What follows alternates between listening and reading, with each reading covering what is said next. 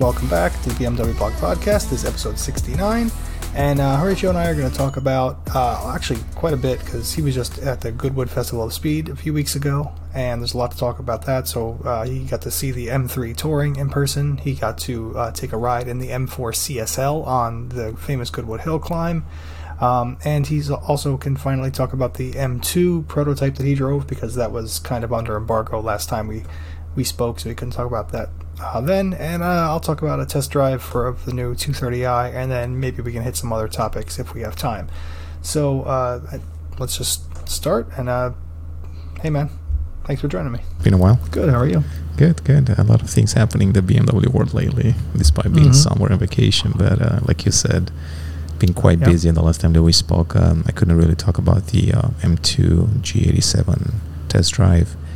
We're still under the embargo at that time, but ever since, a lot of reviews came out, so ours as well, actually a couple of them. So I can maybe kick it off with the setup. So we went to Salzburg Ring, Austria, and initially we drove the XM, and I think we talked about that in the previous podcast. So if you want to listen to that, feel free to hit that episode.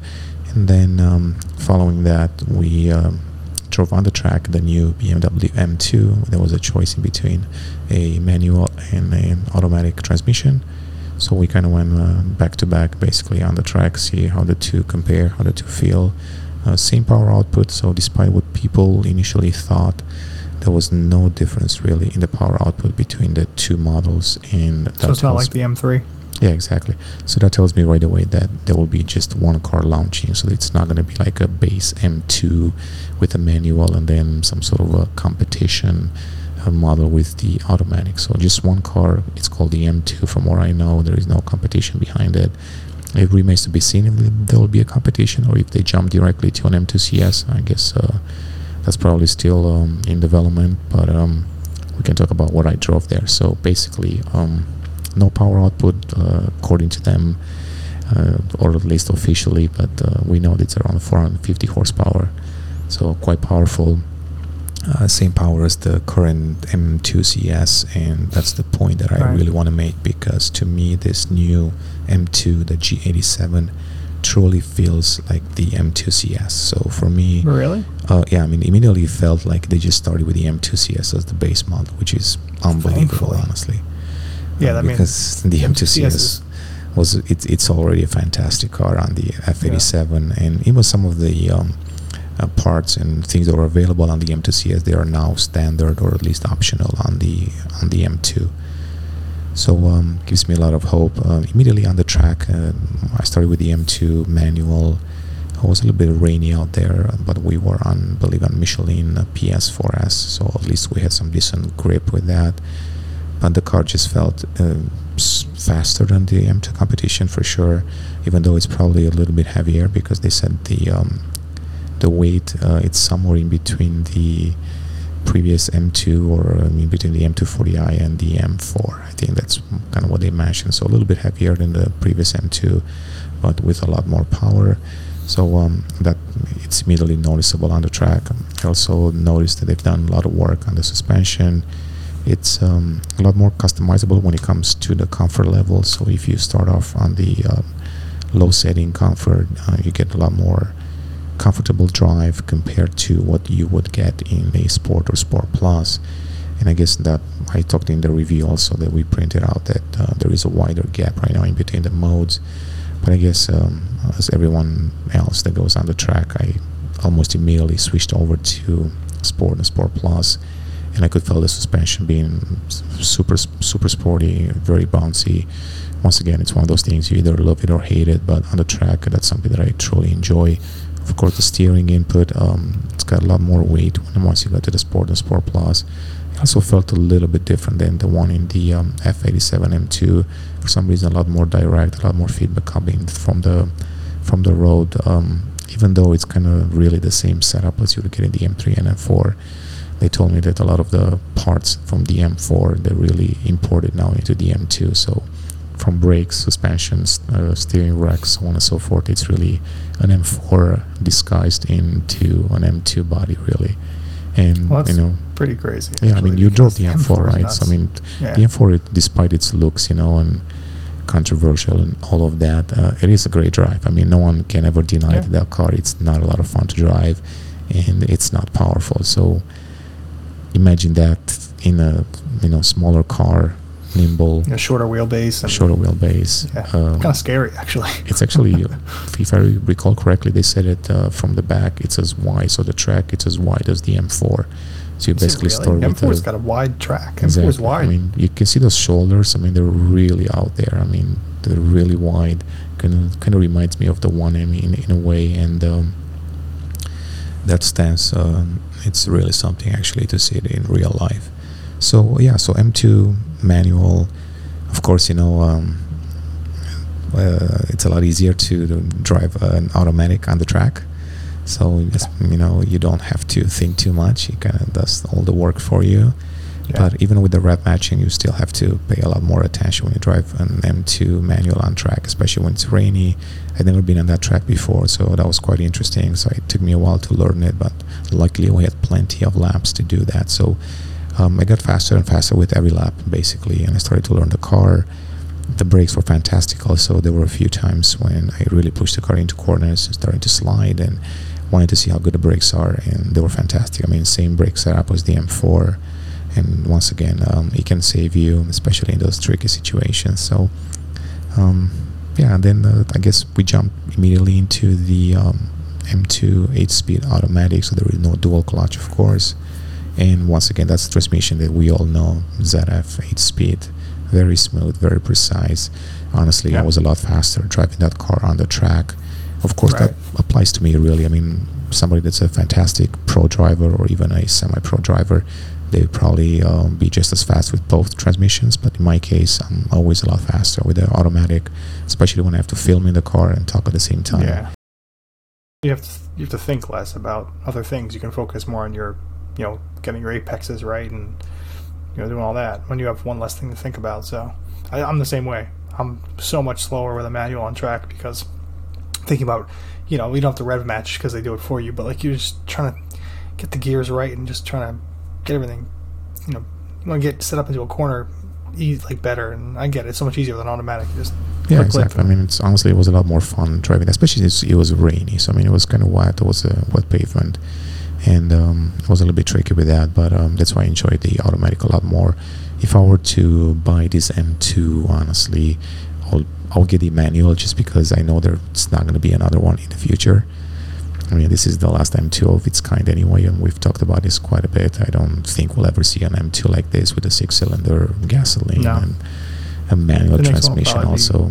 We're actually one of the few markets probably gets the manual anyway, so... A question about the manual. Is the manual itself the same as the M3 and M4? Because I don't like it in the M3 and M4. It's like the clutch is weird, and like it's too vague. The actual shift action is too vague, and I don't like it very much in the M3. Like I just had the M3 for like a couple weeks ago, and like it was actually making me nuts driving it around. Like the clutch is weird, has like a weird springy action in the middle, and it's dead at the bottom and like dead at the top, and it's like this weird. I see. I'll have to drive it like on the road maybe to kind of pay attention to that. On track you're kind of track I was constantly using that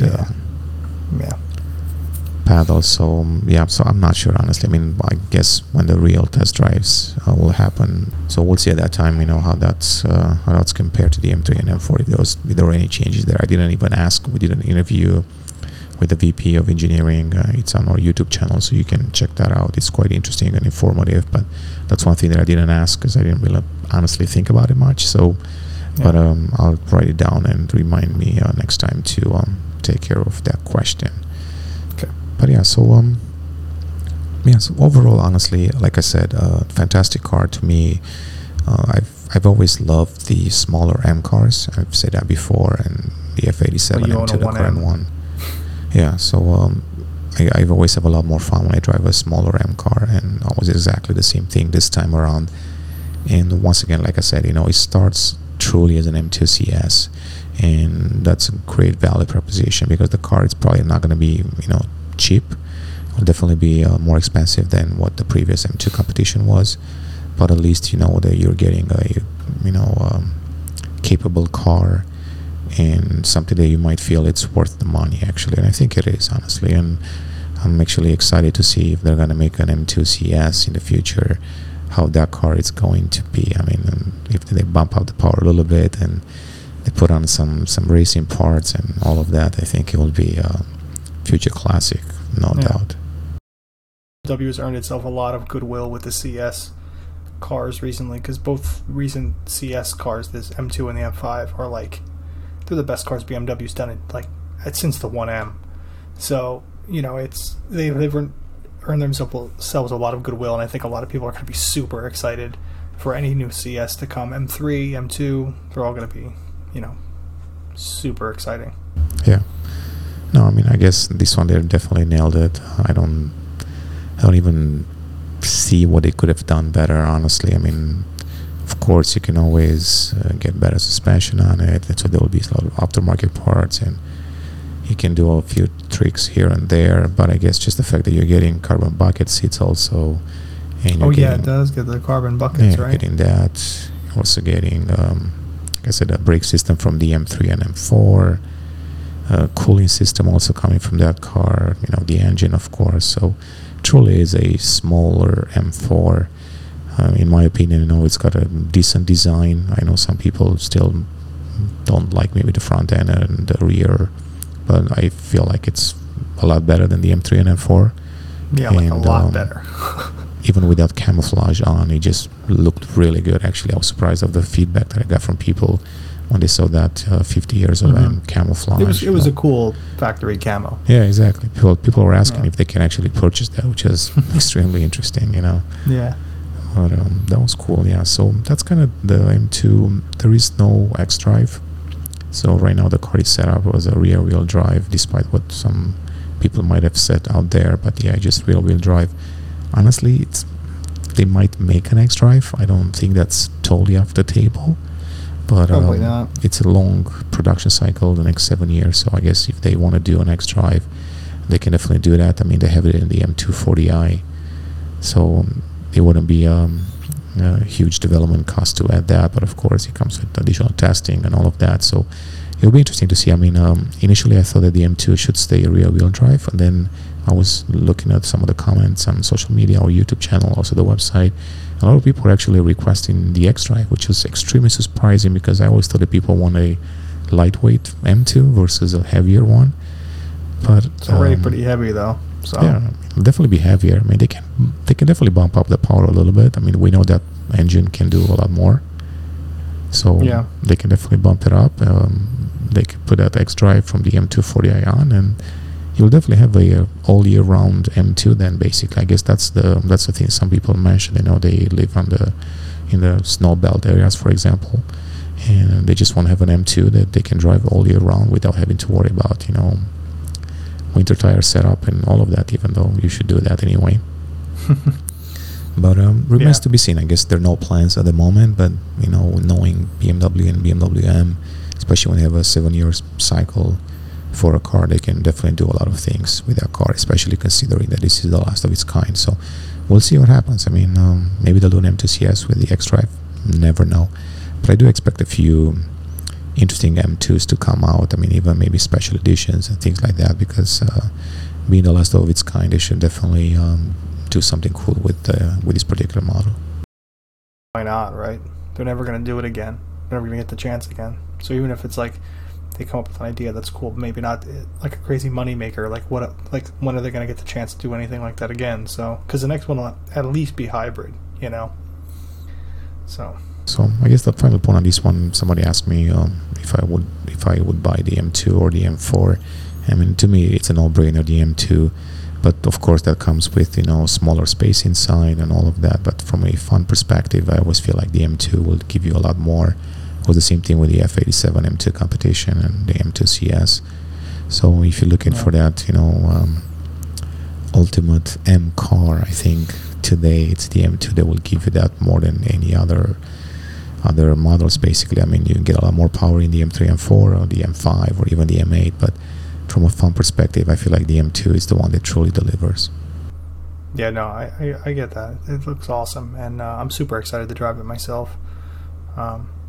It's just like, the 2 Series is a really, even just the standard 2 Series is a really good car. So I can imagine that, making a real M version of it's going to be pretty awesome. So I'm stoked to drive it. Yeah, so that's kind of like a nice segue into the maybe the M4 CSL, because there is a special M car. And the unveil was actually at Villa d'Este, so I saw the car there. I think I spoke about that. But I went to actually Goodwood Festival of Speed for the first time. It was quite an adventure to get there and all of that. But a fantastic event, first of all. Really, really interesting event. Didn't know what to expect. I've been to other car events in the world, but this is quite unique and something that anyone should actually experience. It is all about sports cars and fast cars and all of that. And the M4 CSL was there, basically. And as the event goes, basically they have the hill climb where any car that's present really can go up the hill, and record the time and all of that. So when the opportunity came up and they said, do you want to go up the hill in the M4 CSL or M3 Touring? I said, let's do the M4 CSL, because I feel like that's a no-brainer. Yeah, I guess like the M3 Touring, I probably have a chance to drive it and have a test drive with that car. But the M4 CSL, there are not too many, so I don't think a lot of people get a chance to actually test drive that car. Yeah, plus the M3 Touring, as amazing as it is, isn't going to feel any different than an M3, and you've driven the M3 before, so like... Yeah. That's a no-brainer, cool. M4 CSL. That would have been cool, because I would have been one of the first to really ride in an M3 Touring, so that would have been cool. But you were also one of the first to be an M4 CSL. I was definitely one of the first, actually, because I was just thinking about that after the event. I think outside BMW, I don't think a lot of people, actually nobody out from outside BMW, and from what I know, actually had a chance to ride in the car. So I was not allowed to drive it, but I didn't have a chance to ride in the car. So I was also very fortunate to have as my driver York.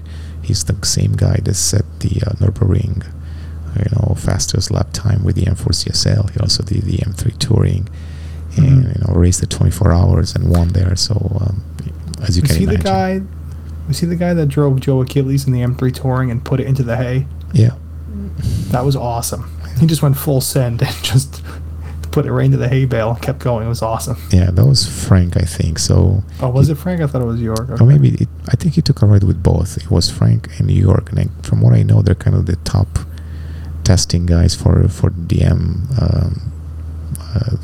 not HQ, but the M facility they have at the Nürburgring. And I guess the two of them really test a lot of the cars there, and especially the M3 and M4s. I think it was them that really spent the time with those cars. So they knew the car really well, and the same thing with York. I mean, honestly, he went up that hill. He really pushed that car. I mean, it's a short drive, or it's a short ride up the hill, but he really pushed it. And I recall before leaving the paddock, there was one other driver that's been doing this for quite some time, and he's kind of giving us some tips, and all of that. And then after we went up the hill, he came up to York and he's like, oh, so you know how to drive. And I was like, yeah, this guy is good. So he was definitely one of the fastest in that batch, basically. But fantastic car. I mean, honestly, you can really see what the M4 CSL can do in capable hands. He pushed it to the limit. I mean, like you said, almost close to the hay and all those corners and all of that. But it's just a thrilling experience and super, super fun. I wish I could have done it longer, but even those, 45 seconds, 60 seconds, whatever that was, they were quite exciting. So it gives me hope that I can maybe one day take the M4 CSL on a track on my own, maybe even like on the road, to kind of see how it compares to the regular M4. But I did ask, York, basically. And he said that it's really set up to be a track weapon. So if you want to take the car to the track, you don't need to adjust it too much. You will be have a real track weapon on your hands, basically. But then, of course, you can add a lot of things to it to make it even better. But that was quite exciting. Even though, surprisingly, being at the Festival of Speed, I felt like the M3 Touring got more attention than the M4 CSL. Granted, in England, they like their wagons. Yeah, that too. I mean, it was the UK, so clearly they love their wagons. But Maybe also because the M4 CSL was unveiled maybe a month before, and now the M3 Touring was really the first time they've unveiled it. And they've also picked a couple of... It's the first one ever. Yeah, the first one ever, yeah. Like, there have been CSLs before. Exactly. So, so that was the M4 CSL, and that, let's talk about the M3 Touring. Like I said, M3 Touring was unveiled there. They had a frozen black one with M performance parts. Absolutely stunning. I mean, that car looks so good. I mean, I wish I was in Europe so I could buy one. Absolutely, really good looking. And they also had a Daytona Violet, I think. Yeah. Yeah, they had Daytona Violet. And actually, funny story, it was actually one of the PR guys from M that picked the color. That was his input because he felt like the crowds will enjoy a very unique color on that M3 Touring, and that was the right choice. Yeah, actually, I literally just wrote an article today how I think purple is the best color for it. Because, like, it looks so good in dark colors, and, like, purple adds that pop of something, bright. So it looks really good in purple. It looked great with purple with gold wheels. But the frozen black one had gold wheels.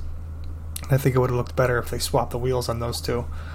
Yeah, I'm going to pass on the message to Martin then. But, nonetheless, he did a really great job picking that color. It. Yeah, no, it looked really good. It looked really good in purple. So be a tough choice. I was looking at both cars side by side. I was like, which one would I pick? I still love the black. I mean, the black just looked really good, honestly. That frozen black, especially, it was rainy a little bit, and with the water beads on it, it was just really nice. It also had some M performance parts, so made it look a lot better too. And as I've always said, I like the dark colors on the M3 and M4 because it blends in with the kidney grill a little bit more. So that's one. It does hide the grill a little bit, so you don't get the full impact of it, which is good. Exactly. So that was the M3 Touring there. As we said, it's not coming to the US, unfortunately, multiple reasons, but I guess it is what it is at this point. I don't think that decision is going to change, and it's very unfortunate. It's a great car. If you live in Europe and you have the chance to buy it, go for it. It's an absolutely no-brainer. I've talked to someone from actually Luxembourg, really big BMW customer, and even he's having a hard time actually getting one of the first units in the country, so he's on a very long wait list. And I guess that's the same in Benelux area and also in Germany. So it is not an easy car to get. Same thing in the UK. I think Joe Achilles actually managed to get his hands on one. So did he get an allocation? Yeah, he put an order for one. Yeah, so we need to. I knew he wanted to, but I don't know if he was able to snag. But we got to get him on the podcast, talk about it. Yeah, he did. We don't know the specs yet. As always, he's probably not going to reveal that till towards the end. Makes sense. Trying to build some hype. But I'm happy for him because I would do the same thing. I would absolutely buy that car if I were to live in the UK. And man, that's his third M3 in like a year. If he gets that. In these times, you probably don't lose money on any of these cars, so you can drive them for a while and still sell them. He said he made money on the first one. He said he sold it he traded in, he got more money or something. So if he made money on that one, he's going to make money on the M3 Touring, even if he drives it for the next 5 years. But honestly, that's one car that I would not sell because I don't even. Aside from the fact that they might not make an M3 Touring like this, they might not even make an M3 Touring at all, actually. So, might as well buy this one. I mean, it's an absolutely no-brainer. Hold on to it for 25 years, then sell it and retire. But who knows? I mean, who knows what's going to happen with the gasoline-powered cars in the future and all the electric around them. So, so M3 Touring, quite exciting, actually. There was another thing there that was kind of like semi-unveiled. It just popped into my mind. They started to tease the 3.0 CSL, so I knew before the speech started they're going to tease it a little bit. I don't think a lot of people picked up on it, but I did, and I wrote a story on it immediately. But they started to talk about that, and then a few days later they actually showed the first photos of the 3.0 CSL. So that's the car that we've talked about for a long time. So I guess we were some of the first people to know about that. Definitely the first. I guess we were right on. So 3.0 CSL, that's the name, coach build. They didn't reveal that, of course, but we know that. Now wait, I have a question about the coach built. They say coach built, but wouldn't that suggest that it's built by someone else outside of BMW, like designed rather? I think what coach built really means, from my understanding, is, but of course we are going to engage them in a conversation about this one when they fully unveil the car, so then we can talk about that and what it means and all of that. But I feel like a coach built car, it's really something that's off the production line, off the series line, something that needs kind of like a unique body style that it's more manual work than anything else. And I think that's the case with this one too. Yeah, I mean, traditionally though, coach building was like Rolls-Royce would build a rolling chassis and engine, and then some other company would buy that and put their own body on it, and that was traditionally coach building. Yeah. So I'm wondering if because it's built, it's designed in-house still, right? Yeah, it's in-house, yeah. So okay. I guess just maybe coach building might not be the right word. It might not be the terminology. They said that though, didn't they? What was that? Didn't they say coach build? Did they say that, like, their word? I don't recall. Oh, okay. I thought that was the, like, BMW's terminology. I honestly don't recall if they used that terminology or not. But if they do, then I guess we'll ask for some clarification. If they don't, then all we know so far is that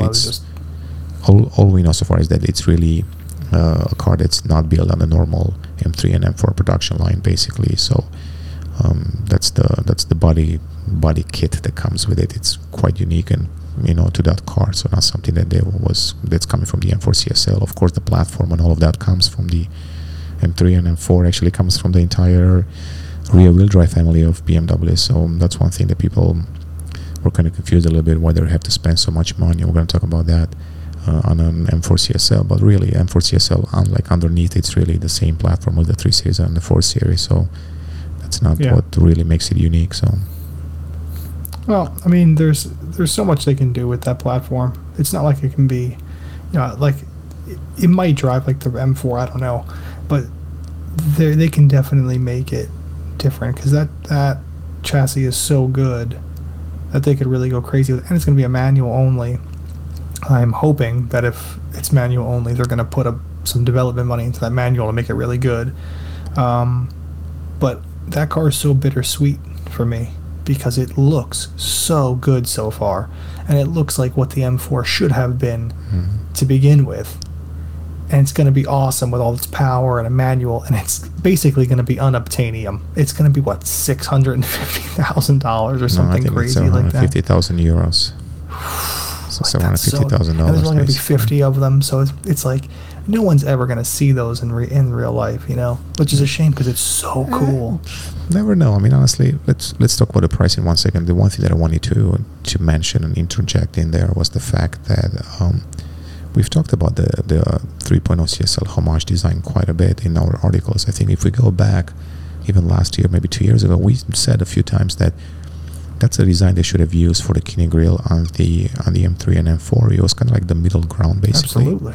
It was kind of like a middle ground, still quite large, still quite obnoxious, but not as obnoxious or big. But it was the pretty, well designed. It's big and it's bold, but it's like it's like well incorporated into the front end, Yeah. So I'm also curious to see what they will communicate when it comes to the design of that car and the reasons why they went with that front end versus the M3 and M4, and they're probably going to say differentiation and all of that, but I really want to kind of dig in and try to find out more.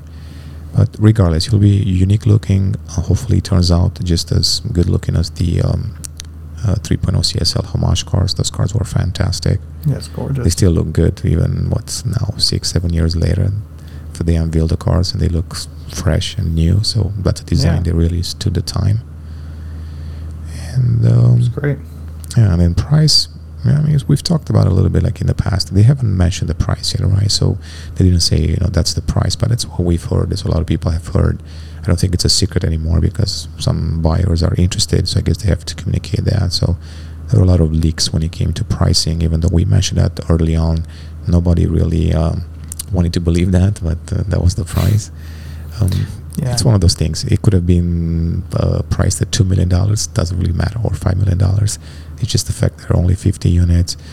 People that buy it are not going to think in terms of, is it worth it? Is it worth more than the M4 CSL? Oh, yeah. No, people are just going to want to buy one of 50 in the world ever. For sure. So, yeah, for sure. I mean, it's definitely justified in terms of, BMW will sell them. Mm-hmm. That's not going to be an issue. It's just so frustrating as a fan to be like, oh my God, they're finally going to make this beautiful, awesome thing, and none of us are going to be able to get it, because it's only 50. They're probably going to be sold out in 5 seconds from billionaire collectors scooping them up. You mentioned that before, and I've heard that before too. It's really not a fair statement, though, because none of us can actually get it. I mean, they priced the M4 CSL. You know, what's the M4 CSL? 165, 170, whatever it is. I don't even remember, and it's already sold out. So if they already priced that car at a normal price, would have still been sold out. So how many can you really build? If you made I know. I'm saying that limiting it to only 50 is the problem. Because the problem for fans, BMW is going to sell it and it's going to be fine. It's going to be great for them. But it's just disappointing that normal fans can't. I don't see it that way. I honestly see it as a good thing, because you have a pinnacle car. You have something that's kind of unattainable, kind of builds up the brand a little bit. If you want a normal M car, you can still buy the M4 CSL. I mean, not really, but you could have probably if you tried a little bit harder. But basically, it's just a unique car. So I guess that price tag, it's really to I don't know, maybe to show that the value is not really in the car, that the value is really in the being limited. I'm not sure, honestly. I'm okay with the price, because I know the people that will buy that car, that's $750,000, it's nothing to them. So it's not someone that it's cross shopping with AMG Black, or it's cross shopping with Porsche 911, and it's really somebody that wants that car because it's limited more than anything else. So I think most of them will end up in Europe anyway, because it's not homologated all over the world. In the US, it's not homologated, so even if somebody buys it here, I probably have to go through a homologation process, which is costly, to be able to drive it on the road. But in Europe, I think majority of the units, from what I know, it will be sold in Europe. So hopefully, European car collectors are not like the US car collectors, where they like to build a mini museum and keep them in there. Maybe they like to drive them. So hopefully. If I wouldn't be surprised if somebody would actually buy the car and drive it just because they can. The same thing as the Rolls-Royce Bowtail that I talked about the last time. Somebody just drove the car from Villa d'Este to Switzerland. I mean, the owner. So that's a $28 million car. So it's a boss move. Exactly. So get bugged. It's pricing on the windshield of a $30 million car or a $20 million car. Yeah. So I'm okay with the pricing, honestly. Even if it would have been priced at $500,000, people would still be like, oh, it's too much. If it was priced at $300,000, oh, it's still too much because it's just an M4 CSL.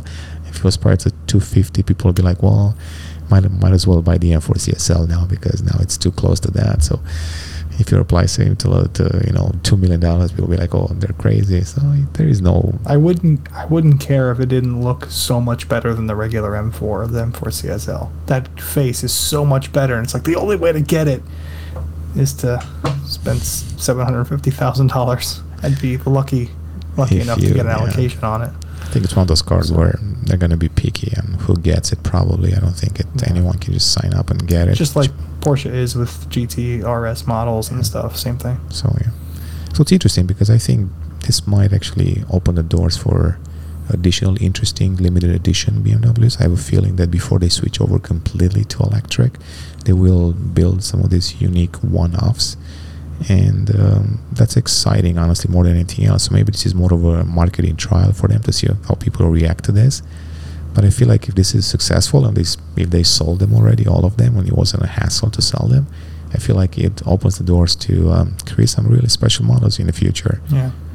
Ironically, BMW has only sold in its history that I can think of 2 really, really, really expensive cars, and both were absolute failures. The 507 and the M1 were sales failures, and so I can see BMW's hesitancy to sell something crazy expensive again. But the market is so much different now, so I think they'll be fine. I think they'll sell all 50, no problem. Yeah. So, and speaking of special cars, because I've hinted at this for quite some time actually in articles, but it was still kind of off the record a little bit, but the M5 Touring. So the news came out recently also. About that. So as I said a few times in articles, BMW is definitely working on special models that they want to bring out, and the M5 Touring was one of them that I've known for quite some time actually.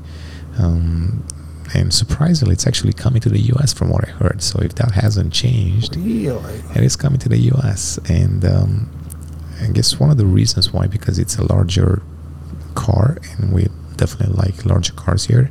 So for that reason, I guess they feel like the M5 Touring could be more successful than the M3 Touring here. And of course, it's built on a new generation, so it's a lot easier probably to plan ahead of time. But from what I know, the car has been planned for quite some time for the US market, and actually the dealers want it here. So they may have seen the success of the Audi RS6 Avant. Of course, yeah. I'm sure they looked at that, and because no doubt are still difficult to get. Yeah. You know, a few years later, they're still tough to get because they're in such high demand. Yeah. So I can see BMW being like, oh, all right, people will buy these things. So, so that's coming. I mean, there is zero doubt right now. It's absolute zero doubt the car is coming. We'll see when it's going to be available in the U.S., but with the M5, with the 5 Series launching next year, the M5 usually comes right after that, a few months after or a year. So we won't see this car probably till 2023, towards 2024. And then probably by that time, we will see a lot of test mules out there, prototypes. So people will finally see what the car looks like. But I'm excited for it. I mean, as I said, This is the right time for BMW to build some unique cars. This is why they're doing the Z4 M40i with a 6-speed manual. That's going to be good. Yeah, so might as well. I mean, have the parts basically to build some really cool cars. The cars are very modular these days. So you don't have to start from scratch, basically, with a bespoke platform and all of that. So this is why BMW doesn't want Toyota being the only one selling a B58 with a manual in the States. I have no doubt. I mean, they probably saw their people's reaction to that news. I mean, they probably planned their way before that, but I'm sure it was also the reason to infuse some additional life into the Z4. Honestly, the car, it's fantastic to drive. It looks great, but of course it doesn't sell because it's a roadster and nobody really buys roadsters anymore. Yeah, but easily BMW's most underrated car. Agreed. It's such a fun car to drive, honestly. That Z4 M40i it's a riot, honestly. It's beautiful car. It's hilarious. It's like a hot rod. It's so powerful, but it's so small. Yeah. It's hilarious. That's another car that's going to be a future classic, zero doubt. I am absolutely... Yeah. Convinced that that car will be a future classic. Yeah, I want to get one when it depreciates real bad, right? Like in a few years when no one wants it, and then, when people finally start to recognize how good it is. I'm sure it was easier to buy like 2-3 years ago when it came out. I have no doubt that at that time the take rate was quite low, so I'm sure there were some deals to be had. But the Z4 M40i manual will be an interesting one, so I'm kind of curious to see how that's going to be priced and people's reaction to buying the car here in the US. Yeah, I'm very excited about that. It's one of my favorite cars BMW makes right now. It's so good. And can't wait to try that one. It's just going to be stupid fun. Let's hear your thoughts on the 230i Coupe, because that's another car that I actually praised quite a bit when I drove it last year or 2 years ago. Actually, last year. Because to me, it felt like it was the most analog BMW that's being sold today, even though it's not as powerful as the M240i. I had a lot of fun driving that car. I was in Palm Springs, so I took some canyon drives around there, and it was super fun to drive, honestly. I never felt like it's underpowered. I felt more connected with that car than with the M240i, even though the M240i, it's a riot and a blast to drive on the track and off track, but I just felt a lot more connected as far as the car and driver with that 230i Coupe. Yeah, no, for sure. I mean, I feel a little lame, by the way. You're like, oh, I got to ride an M4 CSL at Goodwood, and I'm over here driving a 4-cylinder 2 Series. Okay, all right, so let me back up a little bit. Then it took me a couple of hours actually to get that right. So I was literally, it was kind of like a master with the organization of that. I guess coming back after COVID, it's a little bit tricky, and setting up those runs up the hill. And I remember that particular batch, it was delayed by like a couple of hours, so we're literally sitting in the car for like at least an hour and a half, just driving slowly, stopping and waiting for our turn. So 2 hours later, at some point, I was running out of GoPro batteries and all of that, and it was a long time to get a 60 seconds ride, but it was absolutely worth it. So that makes you feel any better. No, it doesn't make me feel any better.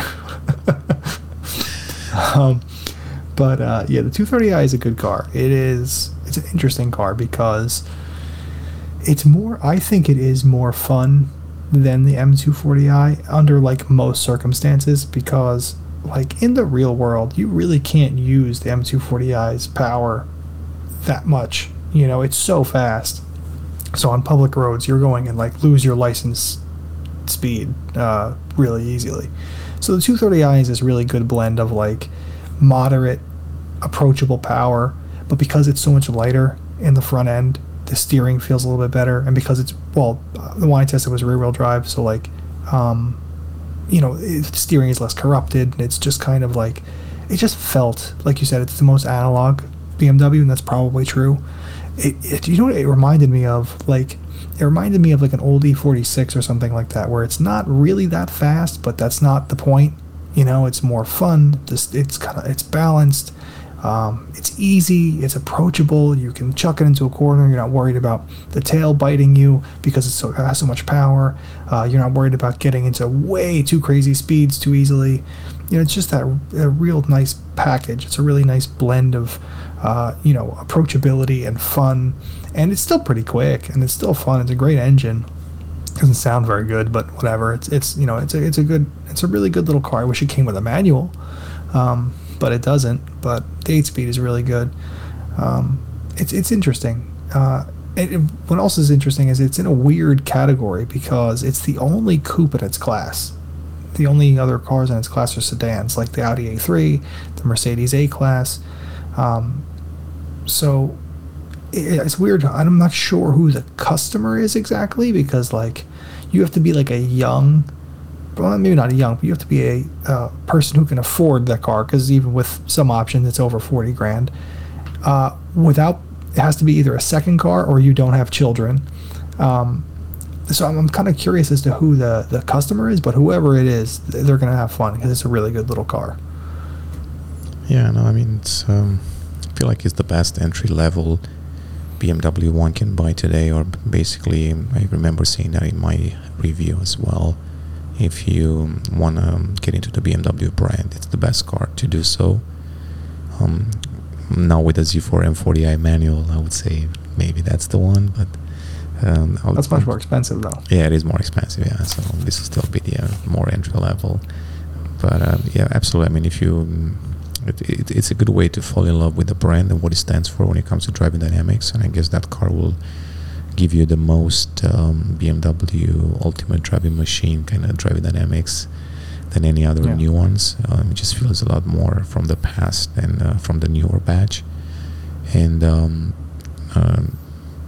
that engine, if you want to get more power, it's easily tunable as well. So you can definitely do get that. No exhaust. Yeah. Exactly. So you can really tune that up a little bit more if you want more power. Also, really overlooked point. It looks so much better than the 4 Series. It's like that whole front end, it's funky and it's a little bit different. The headlights are a little weird, but the grille is like really, really good looking, especially in person. It kind of reminds me a little bit of the Z8's grille, which is a really good thing. And you know, it just, its proportions are right. When you look at it from the side, though, the way the hood is kind of like really flat and drops off is weird. But for the most part, it's a really cool looking little car, and it comes in purple. Like, how cool is that? It's a cool looking car, you know, especially if you're a young person, you're like your 30s and you're an executive, and you're a young executive, you've got a little bit of money, you can afford something cool and sporty. Like, it's a really sharp car for someone like that, because it's I don't know, it has like a cool little presence. Like, it looks fun, you know. Yeah. But the 4 Series kind of looks a little too grown up. You know, it's very smooth and soft, and has a giant grille too. But so I think it's fun looking. I think that's important. Yeah, it's interesting you mentioned the hood and how it drops, and I've heard that comment quite a bit, and I've seen it, and I do recall asking the designers about that. So a lot of those design choices are not really driven by aesthetics, but they're driven by pedestrian regulations and a bunch of other safety issues. So that's why you see a lot of the strange things happening at the front sometimes, and it's not really because they can't do it any better, it's really because they have to comply with some of those regulations, and it's where you see some of the shark noses coming back and a lot of other things. And I've always wanted to kind of dive into this topic a lot more with the design team, and I'm going to work on that story. Actually, that's a good reminder now, because I truly want them to kind of explain how some of those pedestrian regulations and other safety regulations impact design at the front end, for example. So that way we kind of can give a more accurate answer when it comes to why the hood looks that way, or why the kidney grille is a little slanted, and so on and so forth. But from what I understood, you know, some of those conversations with the design team, it's really just driven by that. So it's not like they couldn't do it any better. Right. Well, I mean, to be honest, I don't think it's that big of a deal. Like, it's a little odd, but it's not bad looking. You know what I mean? Like, it's not ugly. It's just a little awkward, and you get used to it real quick. But for the most part, I think it's a really fun looking little car. And I think for someone, its target audience, I'm going to, just from driving it, I'm going to say it's probably relatively young. Like you said, it's an entry level kind of BMW. So I'm going to say like someone in their 30s. And for someone like that, it looks fun. And that's important when you're buying something like that. You know, when you're buying a sports car, you want it to look fun. And one of my biggest complaints with the 4 Series is that it's a little too grown up. It looks a little too boring. And I think the 2 Series is a really cool little car. And it's fun to drive. It's great. It's a great little car. Great on gas. Like, it's awesome. Yeah, I mean, that engine is very efficient. Yeah, no, I mean, honestly, there are very few faults you can find to that car. You'll have to really go for it. I mean, you have to really be. My only fault, and I don't think it's really that important, because I don't think it's going to matter to the people buying it, is that it does lack feel, like feedback, quite a bit. So it's pretty numb, but it delivers. You know what I mean? So like, the steering is responsive, even though you don't get any feedback. The front end is very responsive. So I don't think it's really that much of an issue, but. Plus, the people who are buying it are looking for something more premium anyway, so like, that kind of works for them. Yeah, and I think we need to, as reviewers, we need to get over the fact, you know, the steering feedback and all of that. I mean, it's not a mechanical steering anymore. People want more comfort in the steering than ever before. And even though we complain sometimes when we get something that's a little bit too twitchy and all of that, we're like, oh, that's too twitchy, you know, it's bouncy. But if I'm driving my 1M, that thing is twitchy and bouncing like crazy. Yeah, but that's fun. You think it's fun, but it's fun for like a little bit. But if you drive it more than a few hours, it is not fun anymore. Trust me, you just want to park it. But that's the 1M. You know what I mean? Like, if you don't want that, you buy a 3 Series or whatever, you know? Yeah, so like, and I don't think it would matter. I mean, like, no one complains about Audis or Mercedes having numb steering, because they kind of always have. Yeah. BMW was the king of steering feel. You know what I mean? Like, an E46 was like one of the most talkative steerings like ever. You know, aside from a Porsche, BMW was the like reign supreme when it came to steering feel. So that's why I think it kind of is disappointing. Like, even my E90 has great steering feel compared to modern BMWs, and it, you know. I get why BMW does it, because that's what the customer wants now, but it's a little like, okay, I kind of wish for some old school BMW, but again, I don't care so much when the steering does what I ask. Like, if I'm input and the steering is sharp and responsive, I'm okay with that, and that's what the 2 Series is. It's very responsive, so it's ultimately not a big deal. Yeah, when I review cars these days, I don't pay as much attention to steering as I used to anymore. I truly focus more on the daily driving experience, more on the technology that's available and things like that. So I'm starting to shift my mentality quite a bit also, because I realize that these cars are really meant to be daily driven and not really just for the track and for, you know, fun days. So I feel like that's what the customer really wants today. And of course, you want to go more for an extreme sports car than, you know, there are options out there like Porsche, and that people can go and buy a true, you know, sports car if they want to. But I guess with BMW lately, it's always been that thing, you know, the dual character, as they call it. You know, you're getting 2 cars in one if you want to by adjusting it. But yeah, you're never going to please everyone, I guess, and that includes us, basically. No. And I guess BMW was excluding, back in the day, was excluding the people who wanted a more comfortable car, and now they switched.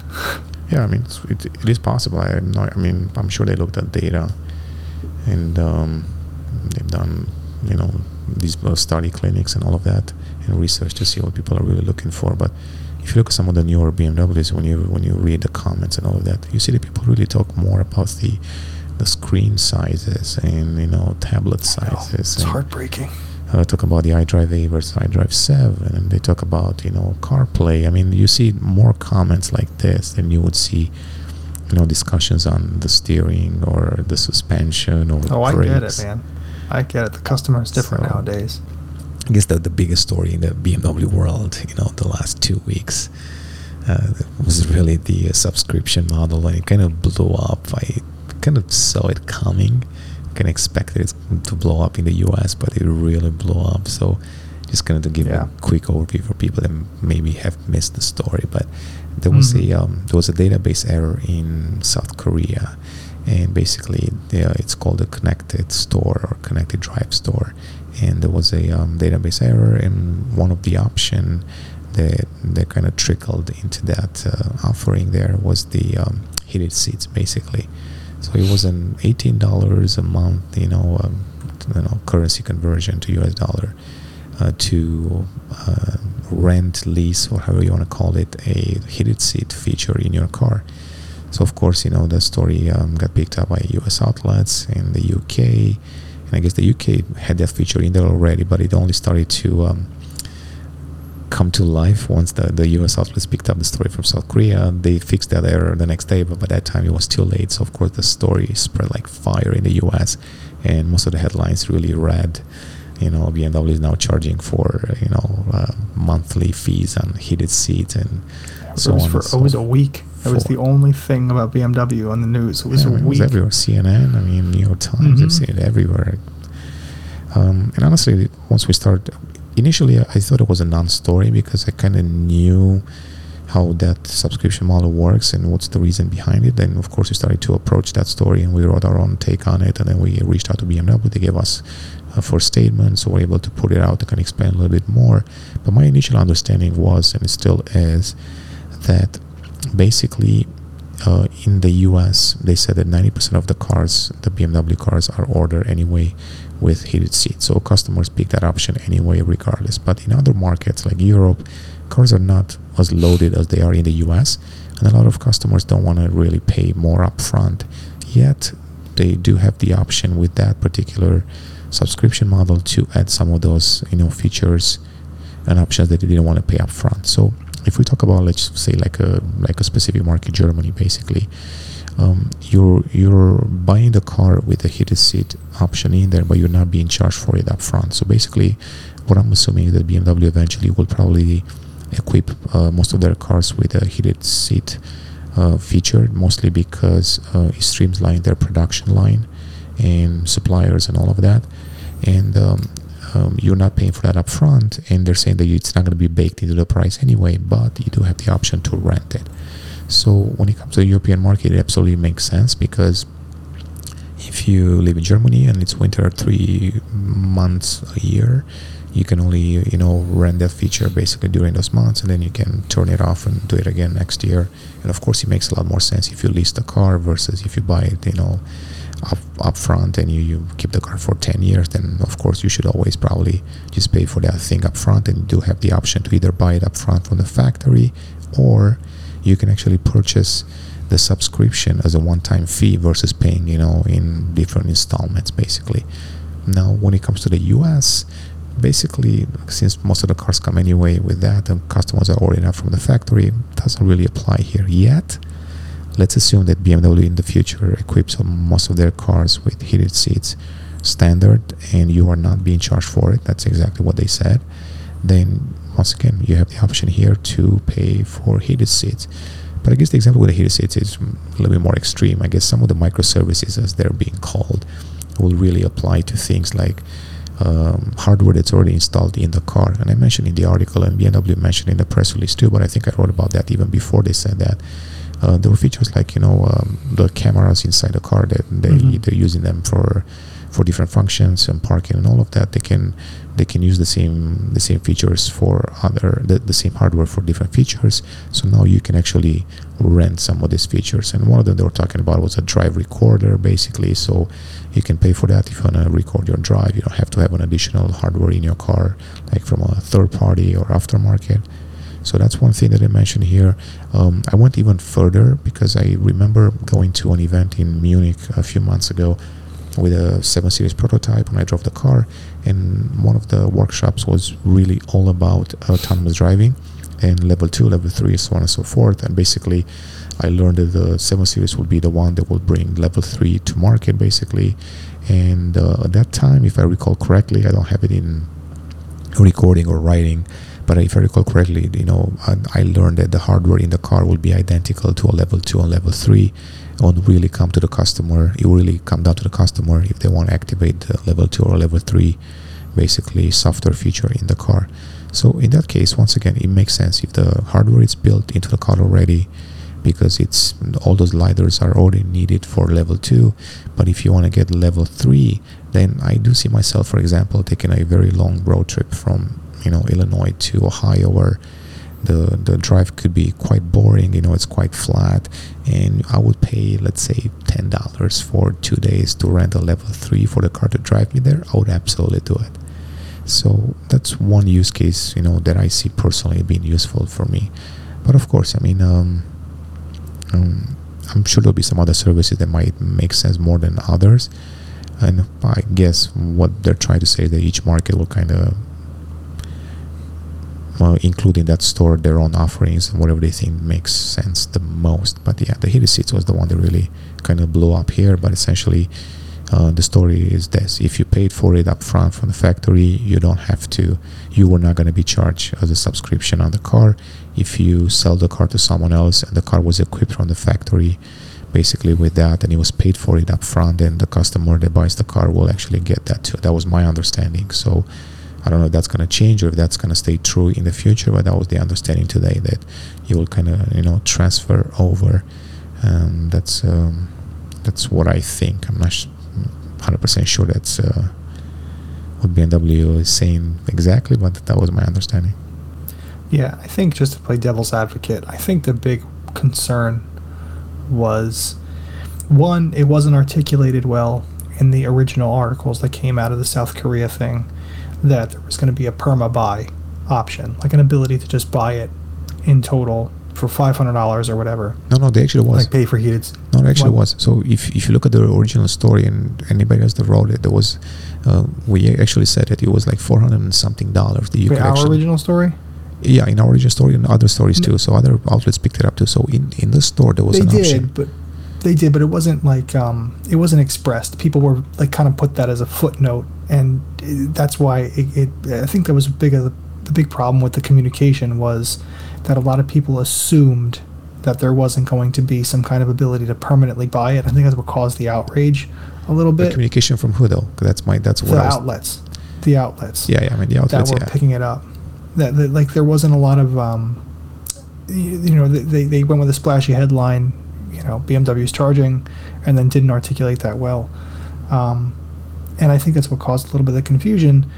But I think what bothers people is the heated seats thing is like you said, with all those features like autonomous driving, you know, level 2, level 3, the hardware is already in the car. You're just paying for a software upgrade, for you're leasing a software upgrade to level 3.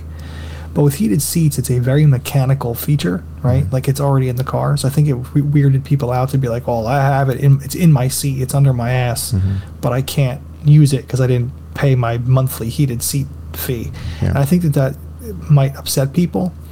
But I think as long as the option to buy it outright up front exists, and BMW, because BMW is going to have to put the heated seats in every single car to do that, right? Because if you want to turn the option on, yeah, of course, it's not there. It's not going to turn on, obviously. Mm-hmm. So they have to put heated seats in every single car. So as long as BMW, and when we talk about this, as long as BMW doesn't like double dip, so to speak, and raise the MSRP to cover their cost of putting the heated seat in every single car, and mm-hmm. then on top of that charge a monthly subscription, as long as they don't do that, there's really, there isn't an issue. As long as they give you the option to do both, without increasing the initial MSRP of the car, I think I don't see a problem. We just have to hope that BMW, it's like a sort of gentleman's agreement almost between customers and BMW. You have to hope that they're going to say, yeah, we're not going to do that. We're not going to double dip on the cost there.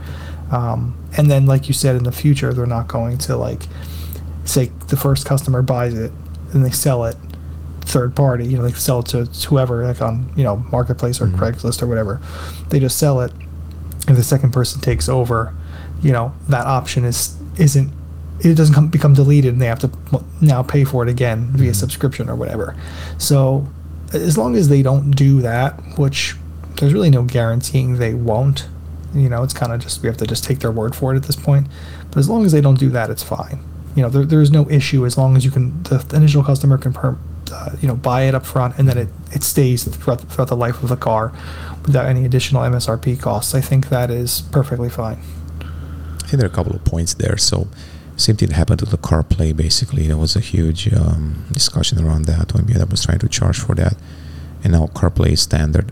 We just don't know if that price is now baked into the MSRP. We just don't know, right? Like, right. Unless they specifically point to that line, we just don't know. So it could be the same thing. But the second point really was on that I am not a supply and logistics expert by any means, but I am assuming, and I've heard this topic before from other automakers, that by having just one SKU for a seat, basically, or having one supplier for a seat, you could actually save money in the long run versus having, you know, different type of seats and different suppliers, and now you have the production processes that come with a non-heated seat versus a heated seat. So maybe there are some savings there that any automaker could actually get out of this by streamlining and offering them a standard anyway built into the car, and that way they don't have to pass on that cost to the consumer, yet the consumer gets the option to rent the feature when it's needed. But again, that's what's today. I don't know what's going to be in the future. I don't know what BMW plans to do. This is what was communicated today, and we can only go by that. It's easy to speculate, but or to assume things, but honestly, we don't know. So we're just gonna go about whatever it was communicated today, and let's hope the prices are gonna be kept in check for a while, even though the car prices have gone up. I think it's fine for right now. You know, as long as things. Yeah, I mean, let's play this scenario, the more positive one, because you've already played the negative one. So. Let's assume they're all coming standard, right? You live in New Jersey, right? So you live in New Jersey. Your winter is probably 4 months, maybe November through February, March, 5 months. It's late November to March. All right. So think about it. So you would pay upfront for that feature close to, right? It was $500 or whatever. Some cars a little bit more for the heated seat. Let's say $500, and you lease in the car for 2 years basically, and you're only paying 8 months out of the 2 years for heated seats. Let's put it at $20, not $18, whatever they said. So you're paying $360 basically versus $500 if you would have paid up front. So it's kind of like winning at that point, right? Now, of course, if you get the car longer for 3 years, 4 years, 5 years, then paying up front makes a lot more sense. But you do have the option. I do like the fact that I do have the option. I can plan ahead.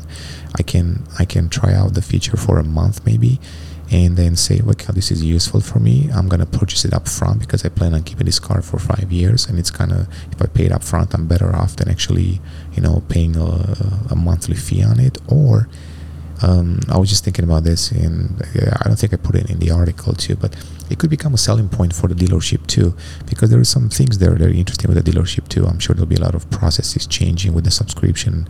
Who gets the money? Is it the BMW? Is it the dealership? I'm sure it's complicated there too, but that's a different topic. But it could become a selling point for the dealership. Let's say in December they run a promotion and they say, if you buy a BMW in December, we will throw in 6 months free or a year free of subscription on heated seats or whatever. So it might be a selling point, or any other feature. You can think of any other feature that they could run a promotion on it, basically. Yeah, no, I get it. I totally get the benefits, especially on BMW side, because like you said, one SKU on a seat is a lot cheaper, especially when 90% of cars are equipped with heated seats. So it's just a lot easier. I get the positives. I really do. It's just, you have to, it becomes like, I don't know if you've ever seen futuristic dystopian sci-fi movies like Blade Runner and, Minority Report. Things become like, it sounds funny to rent heated seats, you know what I mean? Because it's such a mechanical feature that's in your seat like, it seems funny to me, and I think to a lot of people, to rent it. So is there a problem with it? No, there isn't. It just seems odd, you know, and it's not the way things have been for 100 years of selling cars. So it's just, it's new and it's a little odd, and I think people kind of flipped out real quick. Then if you think about it, it's not a big deal, but it was kind of funny. Also, we gave Tesla flack for when they started doing subscription-based services for a lot of things. And, you know, I think you have to be fair, and if people are gonna criticize one brand, you have to criticize all brands when they do things. And you know, you have to make sure that you have to hope that BMW is going to keep the customer's best interest at heart with something like that. So as long as they keep it the way it is now, it's fine. Yeah, I mean, I think in the end there'll be some things that will make sense more than others, and I guess they will, over time, they'll figure out which ones, those microservices, make sense more than others, and keep them in the stores, maybe remove some. I'm sure it's a learning curve there, and they will continue to refine that. But yeah, it was an interesting story, and I'm actually happy that everyone covered it, because you kind of brought forward the conversation, and were able to kind of go deeper into the topic and get some more answers. So we'll see how that evolves, and somehow how other markets will approach this. But yeah, it was interesting. Yeah, for sure. Cool. So I guess that's all I had for today, honestly. Next week, we plan on having one without a big gap in between. So we have a guest already lined up. Esteban, he's part of the BMW M chapter president. So aside from that, he's got some really good stories with BMW, but he also has an impressive collection of cars, classic and newer ones. He's a great guy, so he's going to have a lot of things to share, and I'm excited to have him on board and talk about cars in general. I mean, there'll be a lot of classic BMWs to talk about, so switching over a little bit from all the new products. For sure. So yeah, and then I can also end with this request from our listeners and viewers. If you guys have any suggestions for any topics, or also any guests that we should bring on, we do have a few people that we were trying to bring into the podcast, or on the podcast. But if you have any suggestions, please let us know in the comments below. You know, send an email to podcast@bmwblog.com. Leave the comments in YouTube, so on and so forth. So you know where to find us, and we'll see if we can make it happen. Yeah, sounds good. All right, Nico. It's great talking to you. And once again, podcast available on our YouTube channel. Also available on all the podcast platforms out there, from Spotify to Apple to Amazon, Stitcher, and so many more. So I'm sure you can find us somewhere. Please subscribe. If you do that, it's going to keep pushing us to do more and more.